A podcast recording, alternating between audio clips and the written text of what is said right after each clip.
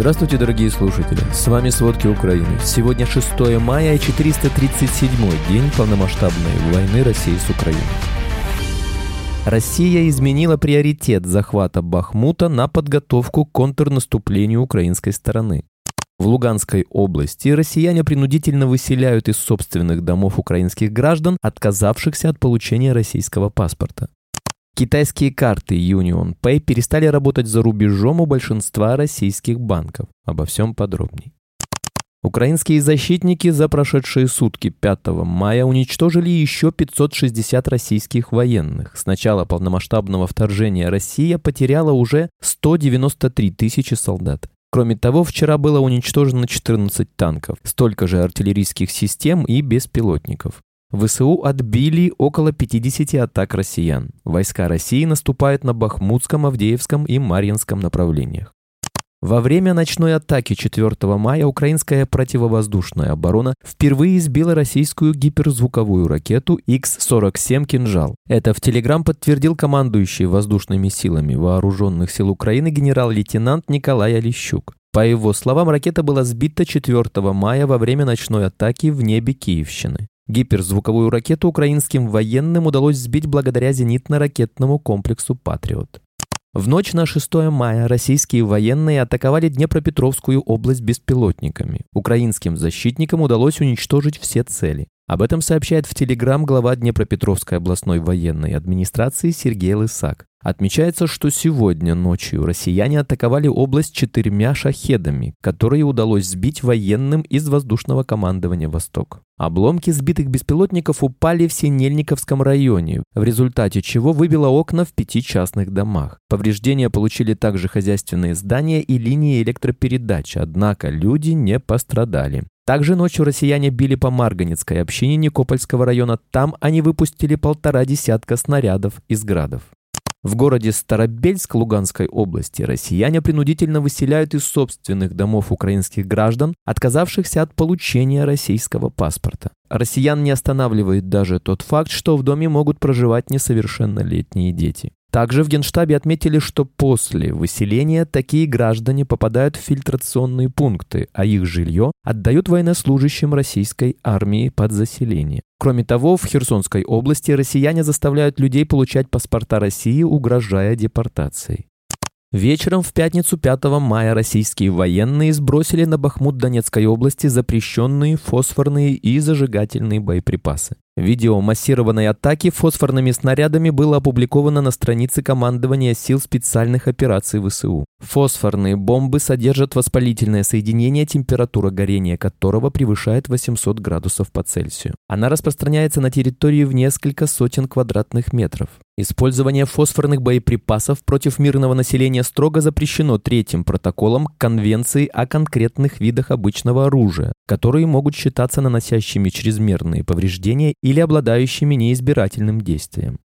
Военное руководство России, вероятно, изменило приоритет захвата Бахмута на подготовку к контрнаступлению украинской стороны. Об этом говорится в отчете Института изучения войны. Это усложнило положение войск группы Вагнера и ее предводителя Евгения Пригожина. Так Пригожин в видеороликах, опубликованных его пресс-службами 4 и 5 мая, анонсировал отступление боевиков Вагнера от Бахмута 10 мая в случае, если им не предоставят необходимое количество боеприпасов. Также он остро раскритиковал руководство Минобороны. Президент Молдовы Майя Санду считает, что Россия в случае успешного захвата Украины продолжила бы экспансию, в частности, введя войска на территорию Молдовы. Сандру подчеркнула, что в первые недели полномасштабного вторжения России в Украину, когда такая угроза еще существовала, страна сосредоточилась на том, чтобы принимать беженцев. Лидер Молдовы убеждена, что россияне своей агрессией против Украины пытаются восстановить Советский Союз. Молдова была частью буферной зоны в течение 30 лет, и для нас это означало бедность, коррупцию, плохое управление и миграцию. Мы хотим быть частью демократического мира, добавила Санду. Вооруженные силы Украины в ближайшее время получат новые пакеты военной помощи. Об этом рассказал глава Офиса президента Украины Андрей Ермак. По его словам, о предоставлении новой партии военной помощи удалось договориться в том числе во время недавних поездок президента Владимира Зеленского в Хельсинки и Гаагу. Глава ОПУ также отметил, что Украина во время встречи с делегациями скандинавских стран получила конкретные месседжи по поддержке будущего вступления в НАТО. Совет Европейского Союза утвердил финансирование закупок боеприпасов для Украины на 1 миллиард евро. Теперь Евросоюз сможет профинансировать передачу вооруженным силам Украины артиллерийских снарядов калибра 155 мм и при необходимости ракет, которые будут совместно закуплены государствами-членами ЕС у представителей европейской оборонной промышленности. Контракты на закупку боеприпасов должны быть заключены до 30 сентября 2023 года. Напомним, 20 марта Евросоюз согласовал план поставки в Украину боеприпасов на сумму 2 миллиарда евро. ВСУ должны получить миллион 155 миллиметровых артиллерийских снарядов в течение следующих 12 месяцев.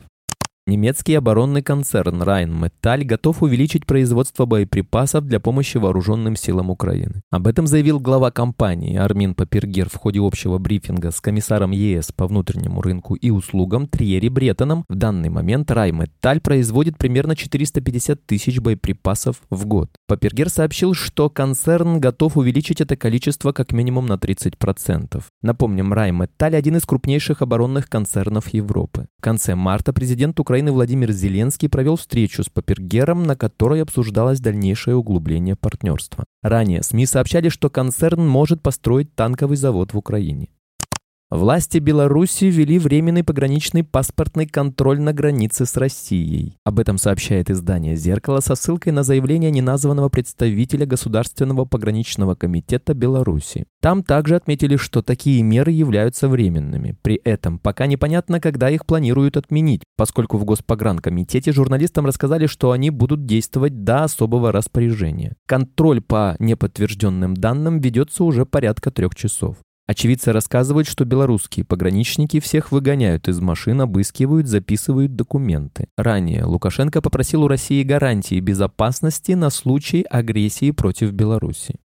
Сегодня утром во время на оккупированном Крыму прогремели несколько взрывов. Россияне заявили о работе ПВО. Об этом сообщает местный телеграм-канал ЧП Крым. Известно, что громкие взрывы на оккупированном полуострове прогремели около 8 часов утра. Звук услышали жители Красногвардейского района, затем заметили дым. Позже российские власти Крыма заявили о якобы срабатывании системы противовоздушной обороны на севере полуострова. По их словам, жертв и разрушений нет.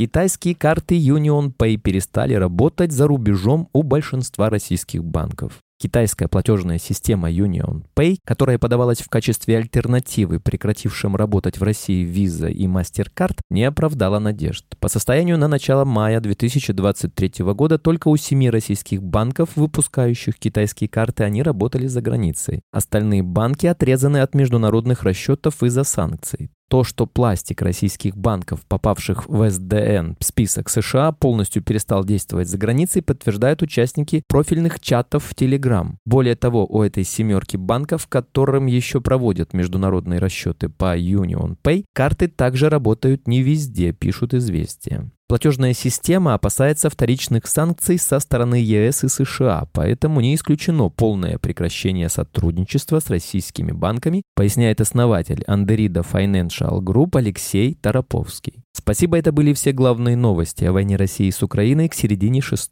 мая. Помните, правда существует, а мы стараемся сделать ее доступной. Если вам нравится то, что мы делаем, пожалуйста, поделитесь этим подкастом с друзьями в России. Также, если вы хотели бы помочь нам делать материалы еще более качественными, пожалуйста, оставляйте фидбэк. Это очень важно для нас и для распространения правдивой информации. До встречи.